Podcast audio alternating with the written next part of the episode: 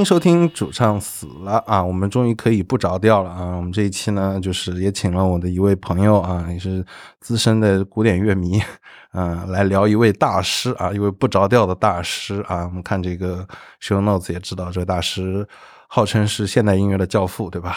就是勋伯格啊。那么首先，我们还是请我们本期的嘉宾介绍一下自己啊，来来吧。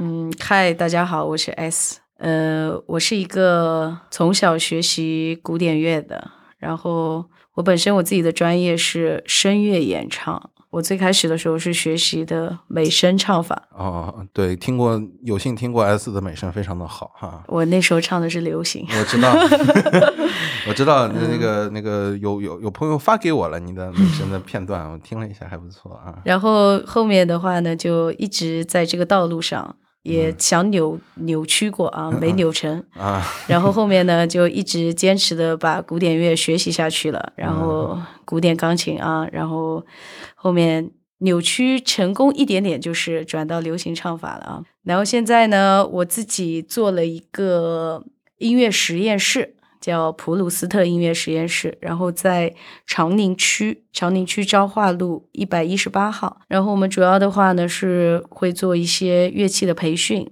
然后还有声乐的培训，以及一些乐队啊排练什么的，可以租给乐队做排练房。啊，就是学琴的，孩子不会变得太坏，是吧？对对对对对啊，学音乐是非常非常好的一个选项。啊，对对，也是为上海的这个地下的这个独立摇滚提供了一个新的排练的地点啊。对对对，我们的期望是这样的。啊期望啊，你现在接单应该还挺多啊，现在这个状态啊。嗯，我们比较实在的，就是我们价格放的非常非常。实在的啊，很优惠啊！对对对，听听我们的听众有很多这个乐队的朋友啊，如果说找不到排练房的话，可以在 show notes 里啊，我们来看一下。啊，接下来进入我们的这个现场回顾环节。那么这一期的现场回顾呢，也是在年前偷着看了两场，哎呀，非常有意思啊。那么第一场呢是如梦和金虫的联合巡演啊，他们就演出了两站，也是疫情闹的。然后去年本来就要演，然后今年演了。然后比较让我觉得有惊喜的是一支。啊，金虫啊，这个乐队很早之前有听过他们的专辑，但也不知道他们就其实是上海的乐队啊。嗯，很久没有听过，就是味道这么纯正的这个后朋了啊。这个主唱的这个呃英语发音，我觉得是挺好的，而且他们的整个的这个配器来说，我觉得跟那 g a n a Four 有点像，因为呃两把吉他的话，就是噪音做的非常到位啊。我们一起来听一下这个金虫的这一段 Bleg 啊。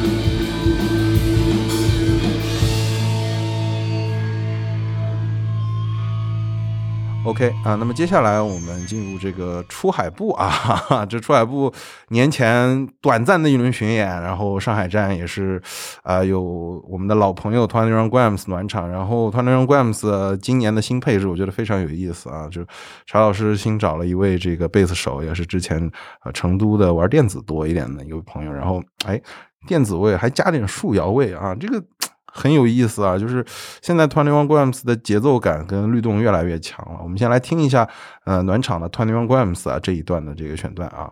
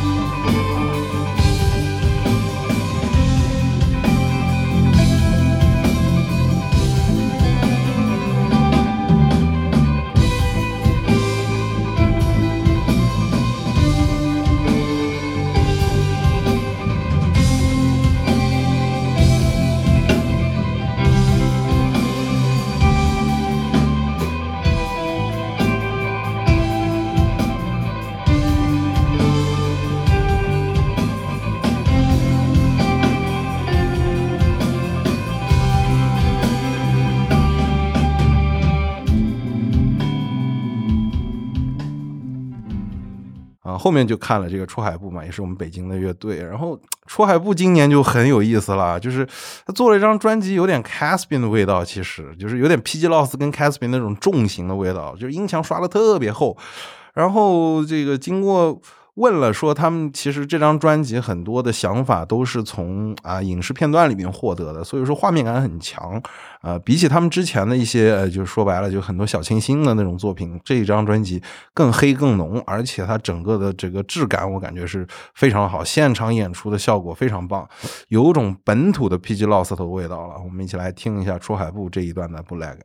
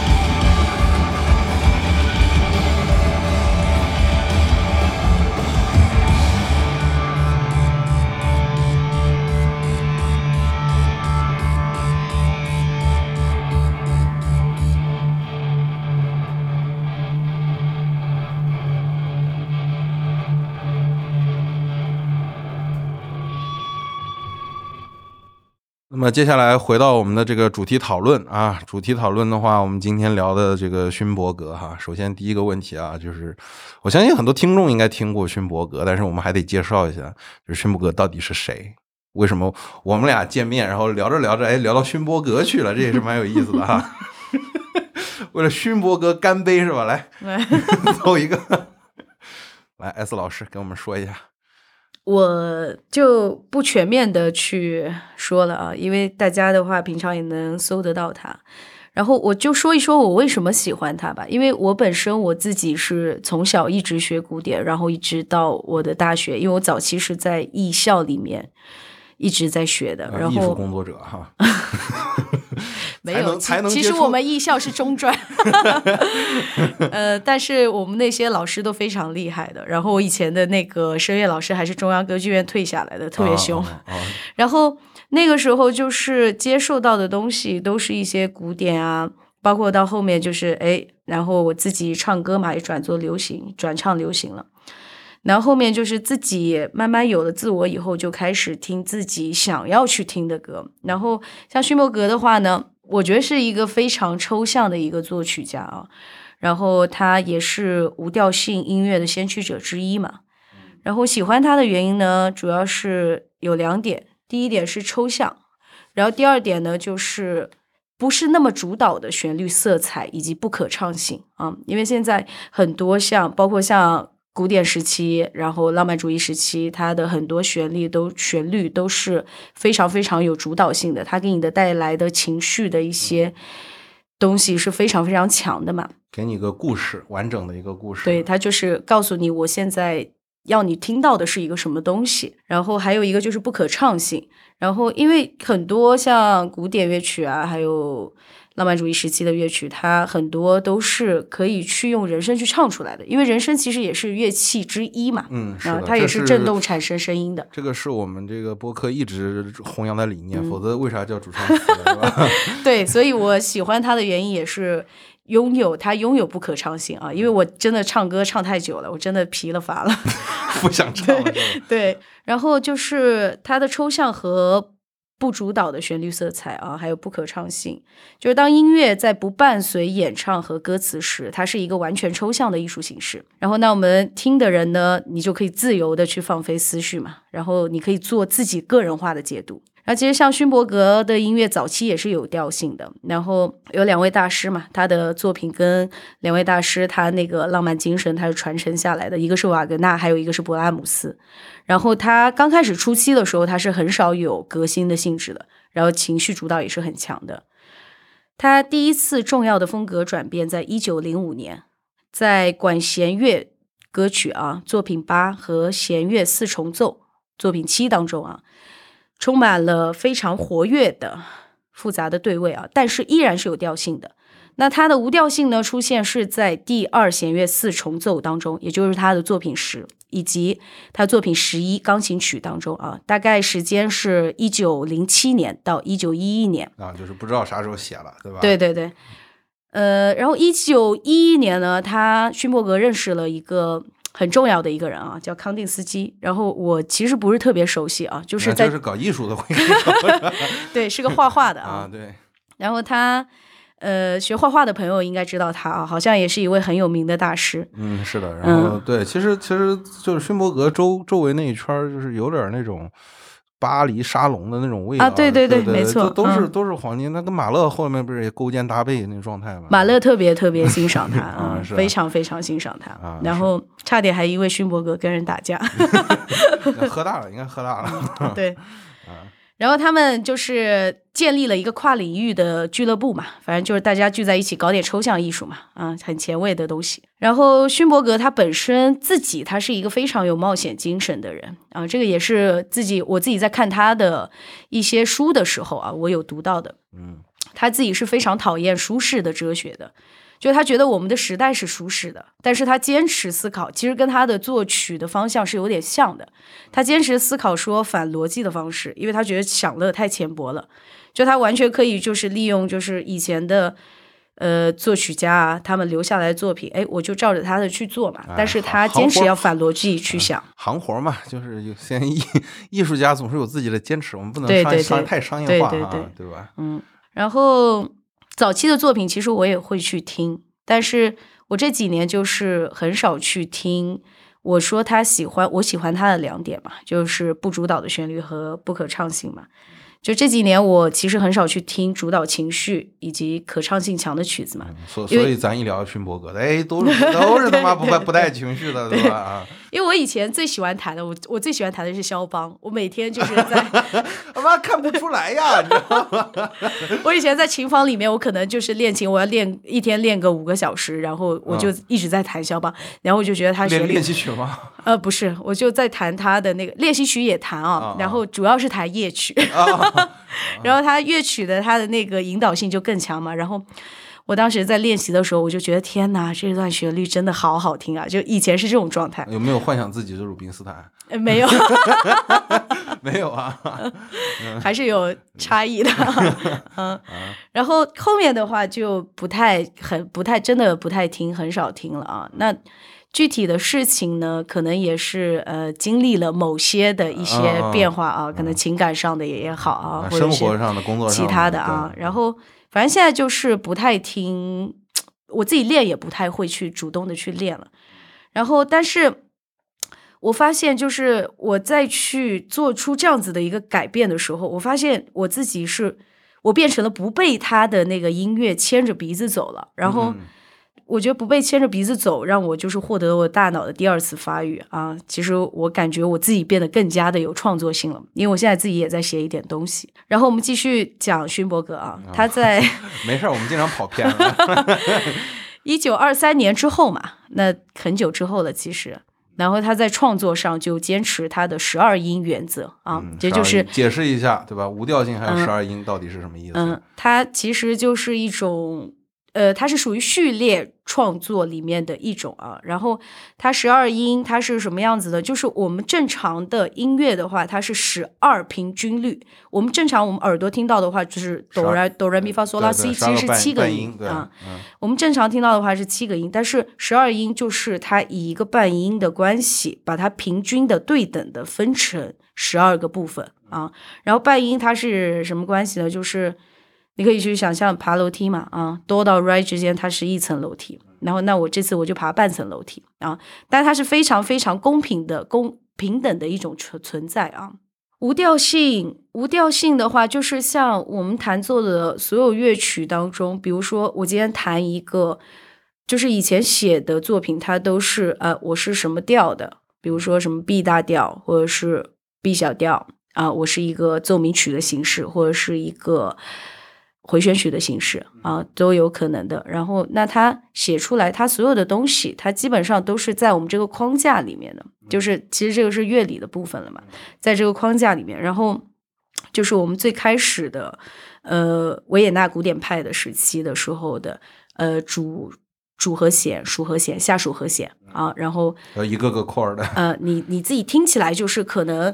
会比较对，会比较能接受一点的啊，因为当时我们早期的一些作曲家，他考虑的也是哎大家的一个接受度嘛，嗯，然后他们创作出来这种东西。但是呢，在勋伯格的作品当中，他的所谓的就是主属关系的调性就完全没有了，嗯，就是他跟以前的那些作曲家啊，像贝多芬啊，或者是莫扎特啊，完全是不一样的东西，嗯，然后就是半音阶十二个音的价值完全相等了。啊，它就是比如说，我们前面它是有一二三四五六七，然后把中间的全部都扔掉了，我不管它了。但是在他的音乐里面，就是一二三四五六七八十九十十一十二啊，十二个孩子他都兼顾到的啊。然后，但是勋伯格他早期的时候，他是接受过。真正的一个乐理知识的一个指导的，他是在策姆林斯基的指导下啊，学习音乐的对位法啊，对位就是你在作曲的时候啊，你需要去学习的一些东西。但是这个是他受的唯一的一个音乐理论方向的教育，而且他大部分都是自己自修的。嗯，就非常的有意思。对，然后其实也就是自己喜欢嘛，就铺时间在上面。他的十二音。作曲法出现了之后啊，那就把它变成一种理论了。嗯，最大的改变是什么呢？就是我们以前听到的啊，非常舒适的圆舞曲啊，然后非常舒适的回旋曲啊，它没有了，在他的作品里面没有的。他给大家带来的就是那种不舒服的感觉啊。那我们在我们在音乐里面讲叫做不协和音嘛，就是以前都是。我们尽量的往协和去写，就是尽量不要让别人对音乐产生有一些不舒服的感觉。嗯，但是他就是往不不协和的感觉去写，就是让你不舒服啊。但是呢，他不是说故意就是哎，我要跟别人做的不一样啊。他。在写作品的时候啊，它的里面对协和音的避免比古典写作里面对不协和音的避免还要小心啊。那为什么要小心呢？其实不是说他要让自己觉得呃变成什么所谓的前前卫啊先锋的作曲家啊，他其实没有这个想法的。因为我看过他之前出过的好几本的音乐理论书啊，他自己写的和声学里面啊，全部讲的都是传统的和声，然后。因为他之前也是做老师嘛，嗯，也教学生。这个这个人是我觉得特别有意思的，就是他他妈其实真是个全才。对对，那真是个。反正什么都能，的什么提琴也能拉，然后钢琴也能弹啊。他技术不是特别好。哎，他他自己，我记得他那个自传，我推推荐那个就是听众朋友们去看一下，就是啊，我会给到 show notes，就是有本有个纪录片嘛，勋勋伯格 Who Am I？对吧？里面就提到，嗯，他女儿出来啊，对对对对对，说我操，我我爸他自己觉得弹不好，对，就自自己弹不好，但是哎，我琢磨这东西到底是为什么构建起来的？对对对，而且他很喜欢写，就不管怎么样，是他一直在写。对，而且这个人就写东西的欲望特别的强烈，就是对对，因为他其实算早期我的同行，你知道吗？啊，是吗？就另外一面，你可能不知道，勋伯格这个人，这个人他竟然是第一个。就是荣获普利策新闻评论奖的乐评人，他是《纽约时报》的乐评人，你知道吗？这真不知道。对，而且他乐评写的特别好，对吧？他之前就是你看的那个书，我不知道是不是那个《The Great》那个呃，Conductors，就是那个指挥这个行当，就是他是写那个指挥家是怎么指挥的，然后就写的特别栩栩如生，而且他也是一个跑现场的人，就他妈在纽约，他可能一就是五天跑五场现场，然后跑完了之后四十五分钟给你交稿。特别牛，我感觉。这个我没看过，我看的是工具书。嗯，对对，您您是学他的乐理这一块，对对对。我就想想一下，他到底是想学一下他到底是怎么写的，因为他的音乐虽然听起来刺耳，但是还是有秩序在的。对对，就是他听上去不是那种他。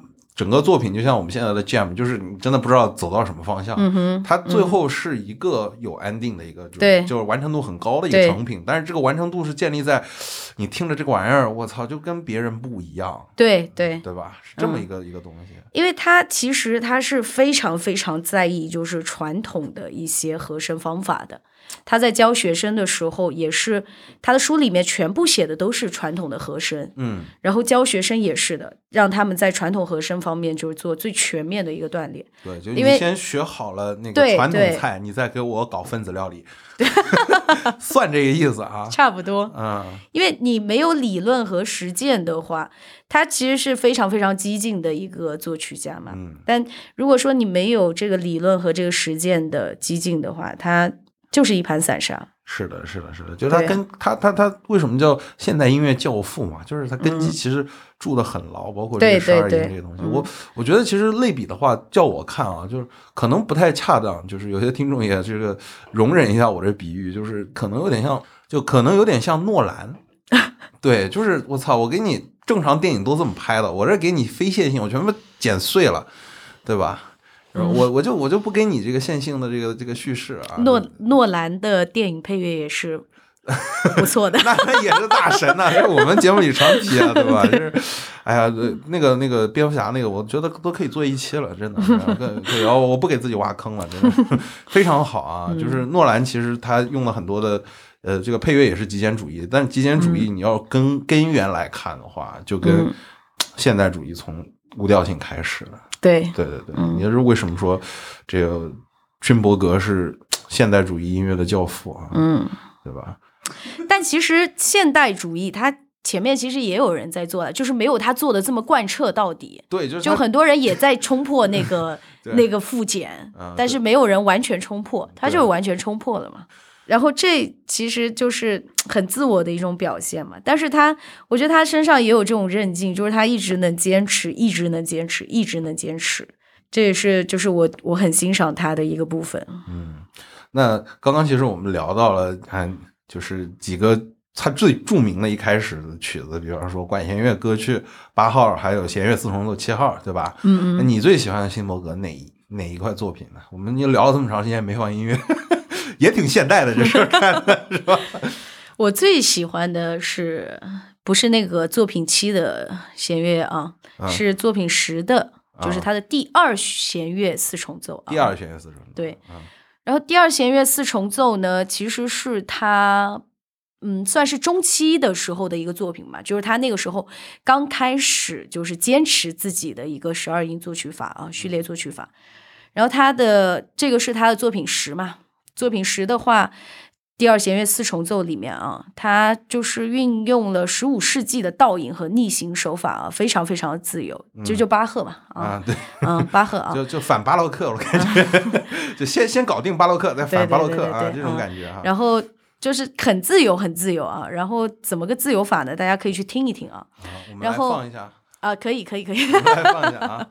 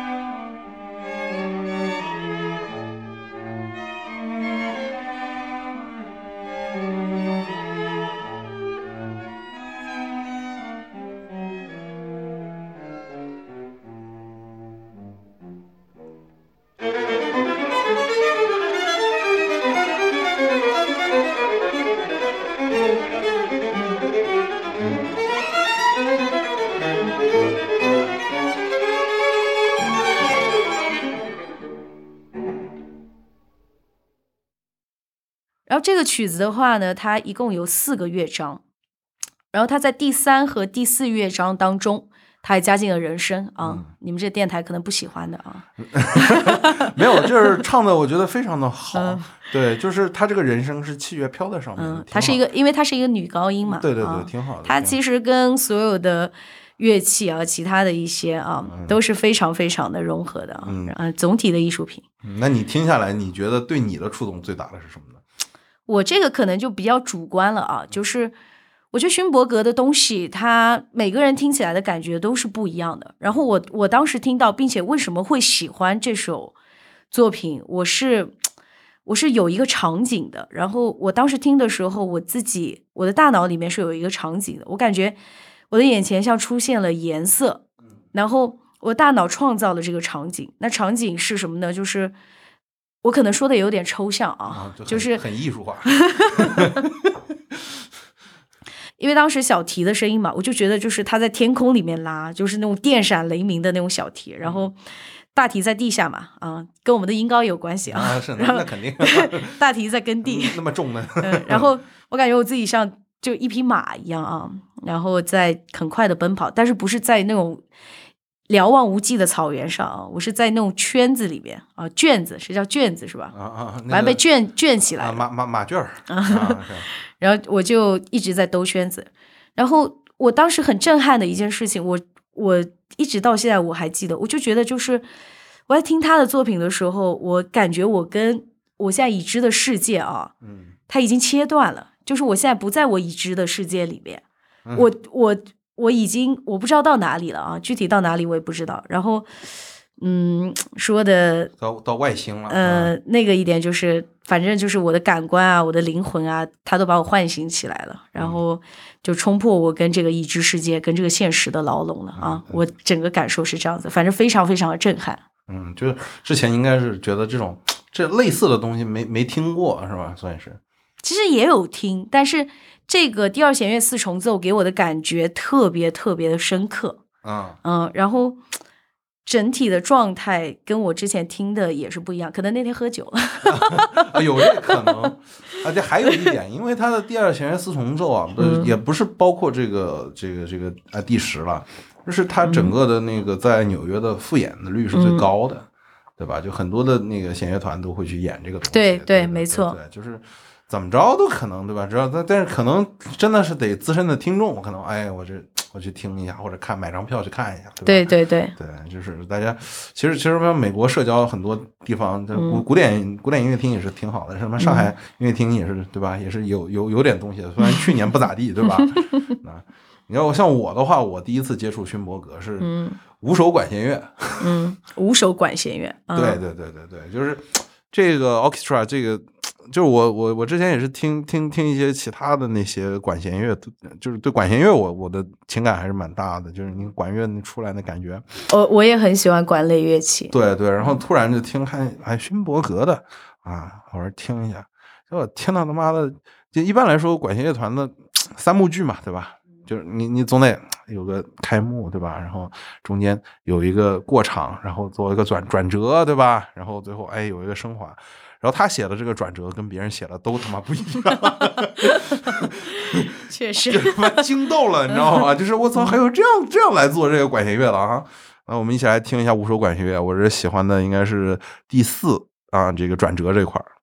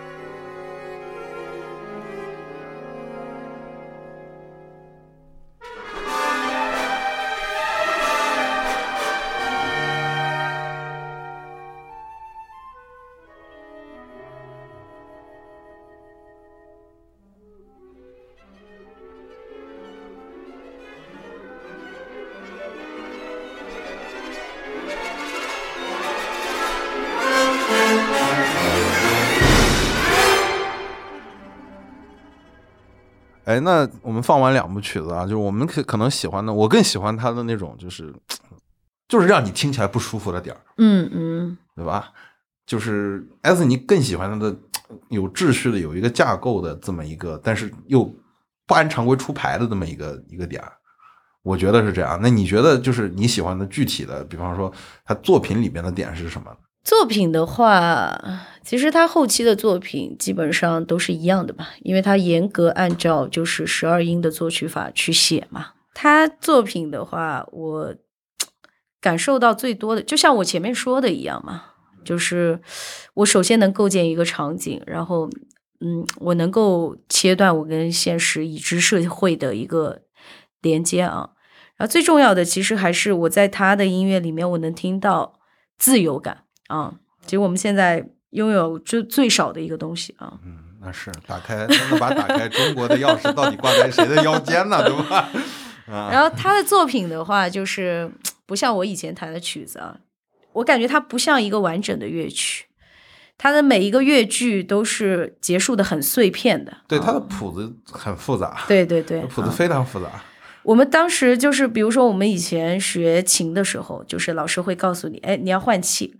你就跟你说话一样，你不能巴拉巴拉巴拉一直说说说说说说，你要换气。嗯，但他的那个换气口的话就很难找，非常难找。就你巴拉巴拉巴拉，哎，说到没气了，你还继续说。因为要避开嘛，要避开嘛，对吧？然后他下一个乐句你也没办法去预估到，因为你像我们就是平常练的乐曲的话，就比如说，哎，我这一段，我下一段我可能转调啊。但这一段的话，哎，我大概是一个什么和声走向？嗯，我看一眼谱子，我大概就能知道了啊。然后它的旋律性啊，然后怎么样的都弄清楚了。但是它的话就很难去弄明白啊。然后我自己也没没弹过他的曲子，但是我准备这段时间练一下啊。那你你是受我启发，因为我我当时说，哎，我们来录些勋伯格吧，你弹过吗？对。然后我还特意就是查了一下啊，我我还看了一下，就是他的乐曲啊，他的作品啊，确实是这样子的。因为我们在弹以前很多。我自己在练习乐曲的时候，我我看前面，我大概的一个逻辑我就出来了，嗯嗯，我就知道它是什么样子一个走向。开了开了这个头，你就大概知道这屁股咋收了，对吧？它就是你下一个乐句你都没有办法预估到的啊，对你必须从头到底看谱。对，呃，但是后面它也还是有一定秩序性在的啊，也不用从头到尾看啊，而且我们还有肌肉记忆嘛，你就死死命练，反复练啊，因为它就是脱离了调性的统治嘛，嗯，然后。脱离了调性统治之后呢，我觉得就是每个人他都能听到自己的内在之声。那内在之声，像我刚刚说前面那首乐曲的话啊，第二弦乐四重奏，我其实就是听到我自己的内在之声了。然后它的作曲方法就是十二个半音全部都是重要的存在，但是呢，它去除了调性。那其实我们可以理解成就是相当于去除了枷锁嘛。嗯。那去除了枷锁的同时呢？他用精细复杂的对位法啊，就是我们传统作曲的一个对位法啊，用精细复杂的对位法技巧处理不反复的十二个半音，构成音乐肢体啊。就它十二个半音啊，一二三四五六七八九十十一十二，我不让它重复，那怎么样子不让它重复呢？啊，这就是数学了，是吧？其实音乐就是数学，但是我觉得它比数学还要稍微难一点。嗯，是。然后就是它。去除了调性啊，去除了枷锁，然后又用传统的非常非常严谨的对位法啊，对位技巧，然后构成音乐肢体。我觉得这个就像是地球和银河系的区别，就是它的乐曲在我听起来就是银河系的感觉，非常的大。这个这个，我从一个理工科的角度来说，这他妈就是广狭义相对论跟广义相对论是吧？差不多这个感觉哈。啊，这这真是我我我其实我就做这一期的时候，我也是反复看那勋伯格的一些资料嘛，就是自个儿就我们说其实不咋地，我们还是让勋伯格自个儿说。我们来放一段他的这个历史录音哈。嗯，可以。Suppose you had pursued the the profession of a painter, uh, do you feel that your career as a painter might have paralleled that as a composer? Yes, I'm sure it would have. So, uh, must say. Technically I had I possessed some ability, at this time at least, and uh, I'm afraid that I have partly lost it. Uh, for instance, I had good sense of uh, space relations, of measurements. I was able to divide their line rather correctly in three, four, five, six, seven, even eleven parts, and uh, they were quite uh, near the real division. And I had also a good sense of other such uh, measurements. At this time, I was able to draw a circle which deviated very little from when you checked it with a compass. I, I could draw uh, really very well. I think I lost this capacity. But I had the idea that this sense of measurement is one of the capacities of a composer, of an artist. It is probably the basis of correct balance and logic within if you have a strict feeling of the sizes and their mutual relationship. There is hardly any composer of importance now writing who has not been touched in some measure by the tonal explorations which you have conducted. I wonder if you feel that the, uh, the techniques you have developed in musical composition will become more uh, significant as time goes on. I think there is a possibility to learn something of my technical achievements. But I think it is even better to go back to those men from whom I learned them. I mean, to Mozart, Beethoven, Brahms, and Bach. I owe very, very much to Mozart. And if one studies, for instance, my, the way in which I write for string quartet, then one cannot deny that I have learned this directly from Mozart. And I am proud of it. Then your advice to a young composer, Mr. Schoenberg, would be to uh, base a foundation upon the same Yes. composers. Yes, yes. Of course, you cannot imitate it No. directly. You have to take the essence and uh, uh, amalgamate your ideas with them and create something new. I see that uh, our time is about up, Mr. Schoenberg. Ah. Thank you for Oh. being with us on this first interview. I was afraid I will speak too much. By, by no means. It has been a, a very great pleasure and an honor to have you with us. 哎，其实我们刚刚听完这个勋伯格他自己的这个采访啊，对吧？就是他真的是觉得，就是音的地位变得平等，就是你听感虽然奇怪，但是对吧？为什么这个音乐一定要美呢？对吧？这是一个这个这是个问题啊。但是不美的东西，就为什么击中我们这个弦呢？S 你怎么看呢？就是为什么？而且而且，勋伯格特别有意思的一点，他的每一场的音乐会，当时刚刚做出来的时候，尤其是在对吧一一九零零年代，就是就是那个时候，对吧？每每一个音乐厅都是，就是勋伯格只要一演就开始走人的状态，对对，还要打架。还要打打架的状态。那为什么那么多人还他妈要去看勋伯格？包括那个现在还在在在演勋伯格的东西。我觉得最重要的其实是，就其实所有的，比如说我们当代社会，比如说我们做的事情跟别人不一样的时候啊，当然一定会有人站出来反对的，嗯，就是就是你尤其在中国啊，诡异的时候，对，尤其在 中国，哎，你不合群，那你就是不对啊。然后他其实他为什么，包括说像那个古斯塔夫马勒嘛，也非常的欣赏他，嗯，就为了他要两肋插刀。对，就并不是说，哎，你就是一个艺术家，我我，那你艺术到底在哪里呢？其实主要还是因为他所谓的不着调啊，就是你刚刚说的不着调嘛。他的不着调是在理论和经验中不断实践得来的，并且是有规划、有逻辑的排列的。嗯、比如说像我们以前维也纳古典派啊，就是我们要和谐，我们要呃三度五度啊，然后我们的音一定是创造出来是一个美的音啊，整个合在一起，它这个和弦一定是听起来是舒适的。嗯，就看到小小泽正长在台上，哎，你这个，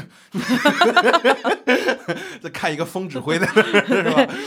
那他勋伯格也很努力啊，就是你多努力不和呃多努力和谐，那我就多多努力不和和谐，完全给你倒着来。对，啊，反逻辑嘛。然后就是他作曲原理那本书里啊，就我看的啊工具书啊，其实最常用到的是贝多芬嘛，啊，他的钢琴奏鸣曲。那古典时期的作品的旋律部分啊，倾向于规律和简单的重复。就是我们听，比如说我们听古典乐的时候，哎，这段旋律前面不是出现过吗？然后怎么又出现了？啊，首尾呼应嘛，对吧？呃，就中间它也会变，然后可能转调啊，可能离调啊，都有可能。但是它不会就是万变不离其中嘛。然后有的时候甚至对称，就是哎，你是。一个男的，然后对称一个女的，那当然也可以一个男的对应一个男的呀。那为什么不可以的啊？那一个女的对应一个女的啊，都可以的。那其实他就是把这些东西融合到一起了，然后融合融合到现在我们称之为的现代音乐里面啊。嗯，呃，他最后比较后期的作品啊，乐队变奏曲嘛，他的第三十一个作品，然后他把他坚持的十二音的作曲法用到极致。非常非常极致的一个作品啊，大家有时间可以听一下。但是呢，它的主题啊，就是我们一个乐曲，它其实就跟一个故事一样，它一定会有一个主题。比如说，哎，我们今天坐在一起聊勋伯格，那这个就是我们的主题嘛。那它乐曲它也有一个主题，那主题一定是清晰短小的。然后我们今天聊的谁啊，必须是清晰的，然后以及短小的。但是呢，这个主题它不是独立自觉的，它严格的受制于后面。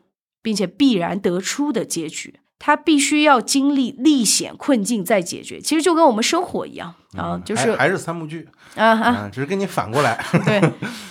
我们生活你也不可能就是一直一帆风顺的呀，它一定会有我们生活中也有一些历险困境啊，那这样子生活才多姿多彩嘛，嗯，就不是啊，我每天都很开心，我每天都很开心，那开心到底是什么呢？那开心最后你都不知道开心到底是什么了啊。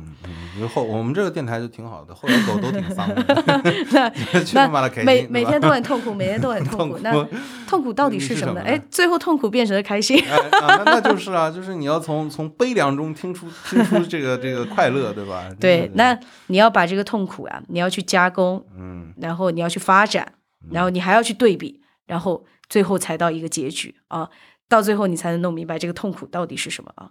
然后其实，在音乐里面，整个的一个乐曲也是同样的道理啊，你要先历险困境，然后再解决，再加工，再发展，然后再对比，然后一直到结尾啊，就我们的人生走到尽头。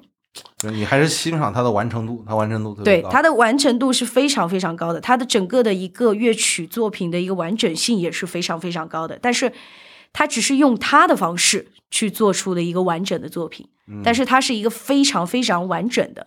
就是我们可能在听觉上来说，哎，不太一样，但是它一定是一个完整的作品。大家其实听的时候可以去，我觉得可以按照自己的方式去思考思考。嗯，是的，我觉得其实我觉得，如果又是要类比啊，就是招这个呃，我们这个影特别热爱电影的这个听众的这个 讨厌，对吧？我要类比了，对吧？其实有点像写点电影啊，对吧？就是完全这他给你路子全部反过来，对吧？就是嗯，就就如果说这个电影一百多年，对吧？前面五十年，对吧？大家都票房好莱坞，你就得有一个。啊，小小人物励志，对吧？有个套路，到最后一定要经过磨难，再哎变得怎么样，对吧？对，就是人家斜点给你反过来，对吧？一上来就是大灾难，是吧？然后怎么着？就我脑子里想的最好的一个例子，可能就是那个最著名的一个斜点的电影，就是《The Room》啊，我有看过 房间啊，有兴趣的听众可以去看一下，它就是一个，就是你说它不着调，对吧？它的确不着调，但是。他妈经不，他所有的东西都是错的，对 对不对？就他跟大众的审美完全是相对立的，但是很多人他就是审丑啊，对对吧？但是它完成度也很高，让我们完成度挺高的。最后的置景都非常的好。对，而最后还给你个结局，对不对？就是你得去提高你耳朵的承受能力。哎，这个时候你在感受它的完成度，你会觉得有不一样的一种美啊。嗯，没错，没错。对对对，那勋伯格这是，对吧？也是一百多年前的人，那个老顽童是吧？给你干这事儿是吧？你觉得他现在活到现在，S，你觉得他会？作曲方向有什么样的变化呢？这我没想过，就没想过，那就最真实的回答。那他可能都不作曲了吧？因为不可能，他写的妈每天写写乐评都得写多少，写死人呢。那我现在想一下啊，那你觉得他作曲方向会什么样呢？我觉得他可能真的走电子路线了啊。对，就是你像现在，你比方说，嗯。一百多年之后，现在什么东西都数字化了，对吧？然后你这个呃，整整个的数字音乐工作站也很成熟了，对吧？就哎，玩玩 Ableton，然后，对吧？那可能不一定啊。那那他他可以他可以编编一套算法，对不对？然后在这个这个这个工作站里边实现，对吧？然后我他妈只要输一个玩意儿，他说不定现在在玩 AI。我觉得如果在天上的话，有可能啊。嗯。有可能，对吧？不然你们以后就玩我这套算法就可以了，有可能，真的。嗯，那你觉得他如果不作曲，他会往哪个哪条方向转？他哎，对他也还画自画像，他很喜欢画画呀。他很喜欢画画。他之前有一年的时间就完全没有在写歌呀，他完全就是在画画呀。那一年的时间他还办了个画展。对，就是你看催更的听众不要再催了啊。我 是吧？那作曲方向，我我是真想不出来，我我不知道，就是我也不知道怎么揣测。那我觉得他可能会换一个职业啊，如果他活到现在的话，就是他以前生活里面没有的，嗯，说不定他可能去送外卖。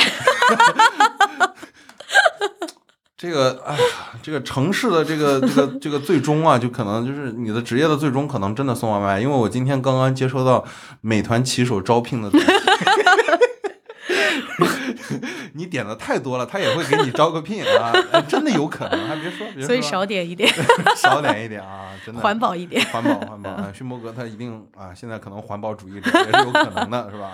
他每次送完外卖就跟别人说：“你不要再点外卖了，自己做饭。”有道理，有道理。对啊，OK，那 以上就是我们今天聊勋伯格的所有内容，也这个也是大师级的人物。那么也希望听众们讲的不好也多多指正啊。OK，OK，接下来来到我们这个专辑推荐环节啊。那么首先今天这个 S 老师来也是啊，专业的老师，真是老师了哈，真老师来给我们推荐一下。你你想给我们台的听众推荐一张什么样的专辑？呃，我推荐是。一个英国乐队的一九六八年的同名的专辑，哪支英国乐队？嗯，叫 Soft Machine 软机器啊啊，软机啊，软机非常有名。嗯，然后这是他们的同名专辑，一九六八年的。呃，为什么推荐？好听啊！非非常直接，好听在哪儿呢？我主要是很喜欢他们的鼓啊，鼓对，因为鼓是我一直。没有学会的一门哦。乐器啊，节节奏感、节奏这一块？对，它就是因为有的时候我会觉得很多很多风格的鼓，它可能是它只是一个，比如说我现在要演奏一段音乐，然后它只是在像是一个低音的部分一样啊，它是一直在持续下去，但是它。他这张专辑里面啊，包括他们整个乐队所有的专辑啊，大家都可以去听一下。就是他们更像是乐器之间的对话，嗯，不是说啊，我现在我的主旋律是什么啊，我现在我要去唱，我要去把它去唱出来，然后其他的乐器我要去把这段旋律去演出演奏出来啊。其实不是的，就是整个的一个对话感是特别特别强的。然后包括鼓，它。这个这个乐队的鼓手其实技术是非常非常好的，非非常的牛。对，在此我台也小小的预告一下 啊，这个可能可能这个 S 老师后面还会进行一个进行一轮阐述，是吧？就是 Soft Machine 毕竟是 NWW List 上面鼓手、贝斯还有全团都上了。嗯，然后到时候我准备一下啊，就是它的好听到底在于什么？因为我我是我听的时候我就是体验派。对我我的那个言语的一些陈述不是特别的多啊，我的。呃，语文不是很好，但是不是语文不是很好？今天非常的技术流，讲的非常清楚。那都是讲的技术的东西，的 技术流，我们也也就要求技术流。嗯，我就是不太，比如说我自己的感受啊，什么东西的，包括我性格也是的，我我不太善于去说出来，不太喜欢去跟别人说出来。来，全他妈在酒里了。然后下次准备一下，跟大家说一下，就是我的整个的感受。嗯，好的。那也是他们的同名的一张专辑的《Soft Machine》啊，对对对对对，非常经典，非常非常经典，非常好听。嗯，那么本期呢，我推荐两张专辑啊，都是华语的啊，而且还是都是带歌手的，也是比较啊，最近是非常有意思啊，最近能出好东西了。呃，第一张我推荐啊，台湾的新团叫 Cold Doom 啊，出了一张郁郁啊，这个是。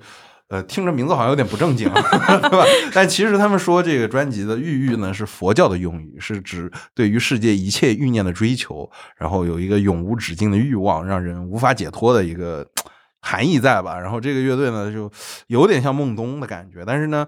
因为他们那个这个主唱的嗓子特别像伍佰，你知道吗？所以他们器乐配的又很酸姆四，又很强烈的那种吉他的失真，还有猛烈的鼓。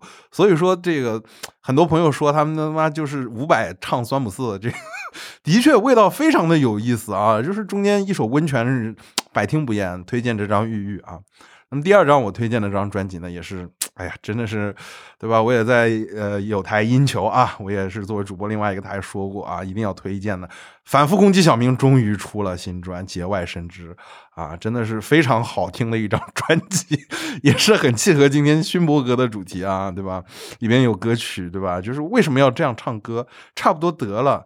韦瑶不知道自己是韦瑶，写字楼里的都是诈骗犯，喊牛逼的一定最傻逼啊！这真的是 非常解构的一张专辑啊，也是真的是怎么说呢？二零二二年的这个，嗯，这啊算农金吧，农金的一大突破，真是非常屌啊！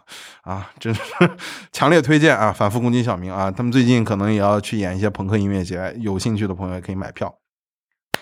OK，接下来来到演出推荐环节。那么演出推荐环节第一场不得不推荐的就是每年的必定要的啊，Post 伤害二零二三的摇滚季啊，就是啊我们这个上海乐队后摇的整个的拼盘的一个呃每年的必行的一个状态啊。那么四支乐队，Twenty One Grams and Corporation，我知道佳杰他们团又进了一个新的玩前卫的一个吉他手，我一定要去看一下。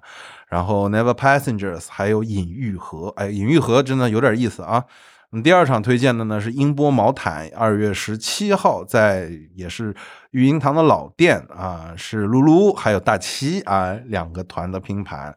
那大七呢，这个据说在树摇里边啊会上，哎，这个号啊，这个可能不是这场演，但是可能下一场啊，就是有新曲了。大七，大家可以去听一下。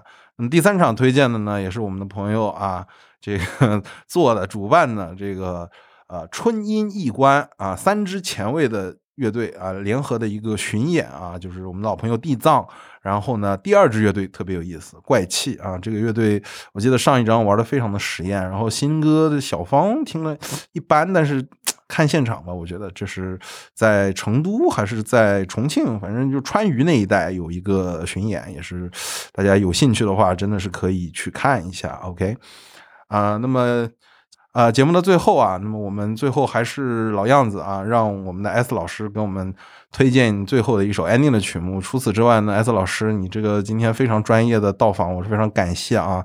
那也可以讲一下你们的 新开的啊，上海的独立音乐的新的排练室，或者说教学，嗯，对吧？就是一个。怎么说呢？你们的这个形容词，我觉得是非常好。就是我我也是去过一次，感觉特别有有氛围。音乐实验室，我们来讲一下。呃，我们那边的话啊，地址我再重新说一遍。好硬，讲一下。地址的话是在长宁区昭化路一百一十八号。啊，知道了，宇宙中心。然后啊，二零一杠二零二都是我们的啊，听起来就很大啊。啊，有兴趣的朋友可以点一下。对，然后。我们那边的话呢，就是有教学啊，乐器教学，呃，古典啊，现代的都有啊。关键是有排练。对对对对。然后就是，如果在上海的想要找排练地方的乐手朋友们啊，也可以考虑我们这边性价比非常高啊。然后其他的，如果说想学乐器的话，到时候呃私信一下。好的好的，那我们安定曲目，您推荐哪一首呢？呃，ending 曲目的话，就是我刚推荐的那张 Soft Machine 的那张同名专辑里面。哎呀，深爱呀！我 哪一首？哪一首？呃，是我个人非常非常喜欢的。我去年的年度歌曲就是这首啊，叫 A Certain Kind。啊。嗯，然后他那个主唱的整段的旋律非常非常的。好听，非常好。那废话，这个是坎特布雷前卫摇滚的 奠基嘛，对吧？我们来听一下这个来自伦敦的迷幻气息啊，最后一首 ending。我们本期节目就到此结束，我们下期再见，拜拜，拜拜。